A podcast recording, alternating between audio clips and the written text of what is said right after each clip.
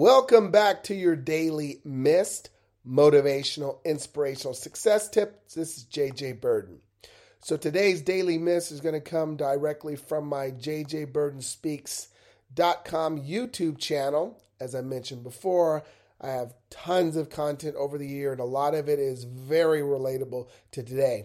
And this week, I've been talking a lot already about mentoring, so let's go and tap into it. Today's tip is mentoring, having some type of mentor.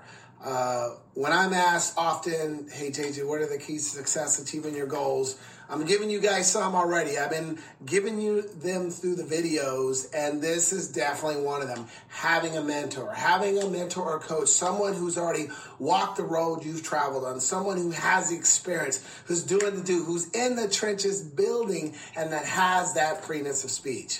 Think about this the greatest athletes in the world Roger Federer, Michael Jordan, um, Serena Williams, um, Tom Brady, Joe Montana.